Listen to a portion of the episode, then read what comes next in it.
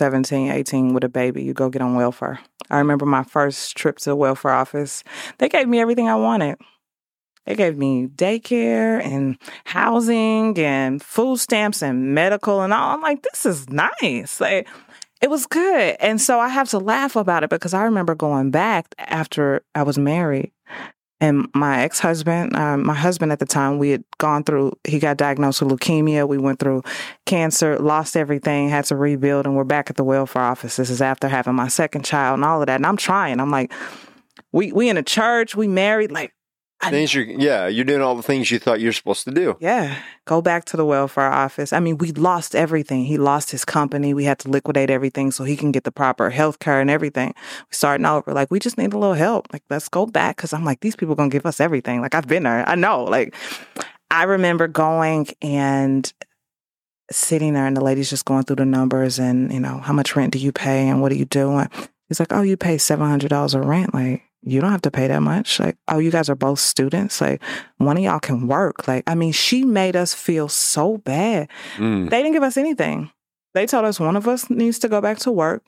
We can live somewhere that didn't come. And we weren't. We were living on a state street in South City. Like, it wasn't like, you know, we were living in Ladue. Like, yeah. yeah. And so, and that was the moment that I'm like, it's something wrong with this.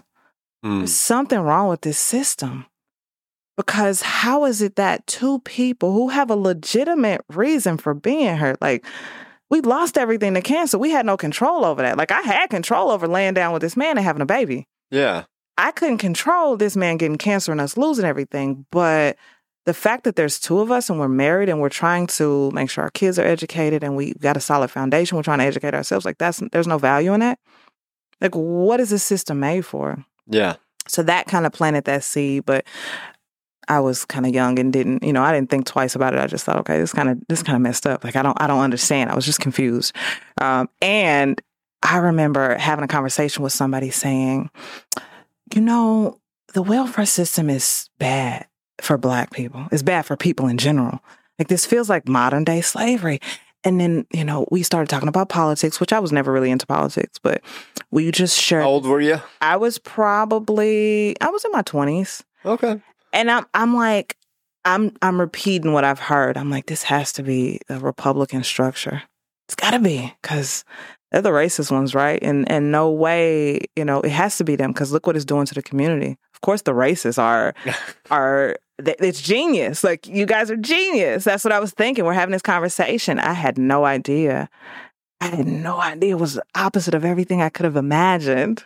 Yeah, but that's the but that's the great lie, right? I mean, that's the great lie since the '60s is that the somehow the the belief that Democrats were the ones who freed the freed you from the South, that they're the ones who have taken care of all your problems Man, in any history I ever told. It, it, really is, and the media just just lathers it up as much as they can and runs with it. Yeah, it's like and, as long as nobody you know nobody gets too loud about it, we'll just you know We'll just kind of hide it. Like it's fine. Yeah, and that doesn't mean here. And I think uh, the disclaimer is that doesn't mean the Republicans are clean.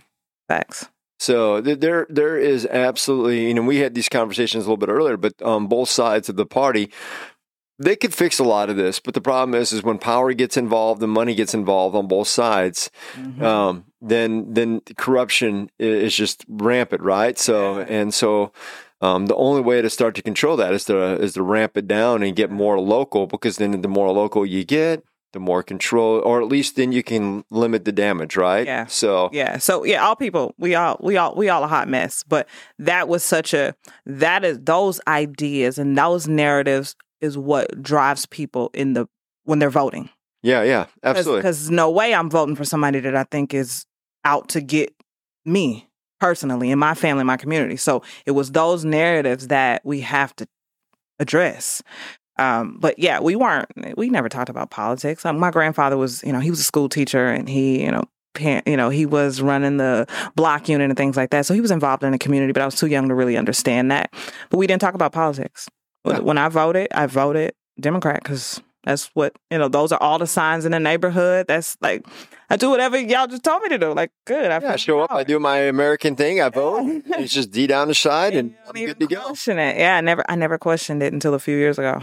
Like a few years ago, as a as an older woman, like um, I was dating this man, and you know, we started talking about Trump, and I'm just rolling my eyes. I'm like, I know this man is not going there with me. Like, don't do that. Like, we're not doing that. But whatever. I listened because you know, you get a man around, you just kind of you get kind of crazy. Those hormones start raging. I'm listening to whatever. I got that confirmation. You know, that little halo bias happening. So he's talking to me and I'm just like, whatever. And so he started like showing me different videos about Donald Trump and his body language and just he started he showed what was that? Um what was the show he had? Um, The Apprentice? The Apprentice. And I was into it and I liked it. And I'm like, this man is kind of witty, kind of funny. Like there was little, Well, and there was a lot of African Americans on it, right? You had Lil Wayne and all these different, you know, Yeah. Dennis Rodman, and all of them are his friends. Yes. So watching that, it was like, wait a minute. So he's kind of witty. These black people like him. Like, so is he a raging racist or is he something like what I'm seeing in this show? And so that kind of planted a seed of doubt. And when you get that one seed of doubt, it's like, oh no, wait, I gotta question everything now. And so I just started doing my own research and started kind of looking at um, his campaign and you know what one side of the the media was saying and what the other side, and trying to find a balance in that. I'm like, wait, these people are lying. They took that out of context. They took this one clip and made it sound like something else, and that's not what they. That's not. That's not even what he said. And so, I mean, the level of distrust, like I was like, what is happening? Yeah. There is no way I've been walking around drinking the Kool Aid like this. There is no way I missed this. And so it just kind of opened, it kind of opened me up to like, wait, you you you might be wrong. You might be wrong. Cause I was I drank the Kool-Aid. Like I'm talking about liberal, crazy. I'm talking about I would go into work late, do the bare minimum, and then call my boss a racist because she called me out on it. Like Yeah. I, I was that girl. Like I was using it to my advantage because it feels good. Well, and it's easy. It's easy. It's easy. It's easy. It's easy. It's easier to call you a racist than show up to work on time. Absolutely. and and and what's what are they going to do? What you gonna do? That's like the the one thing nobody wants to hear because if you're told that, then you are like, um, you know, it, it makes everybody uncomfortable. It's like being called a pedophile. Yeah. Yeah. Like that's the weight of it nowadays. It's like being called a pedophile. So, and I would use it. I would use it. And so, I mean, that's how far gone I was. I also think it's funny because if you started watching the election with Joe, I mean, obviously this is during the 2016 one with Clinton, right? Yeah. But I even thought when this last election with Joe Biden and, and Trump when they were running, the idea when you hear Trump talk and then you would hear Biden and Biden would, you know, you ain't black unless you vote Democrat or, or these little things that he would drop. And you're sitting there going, that that's really racism.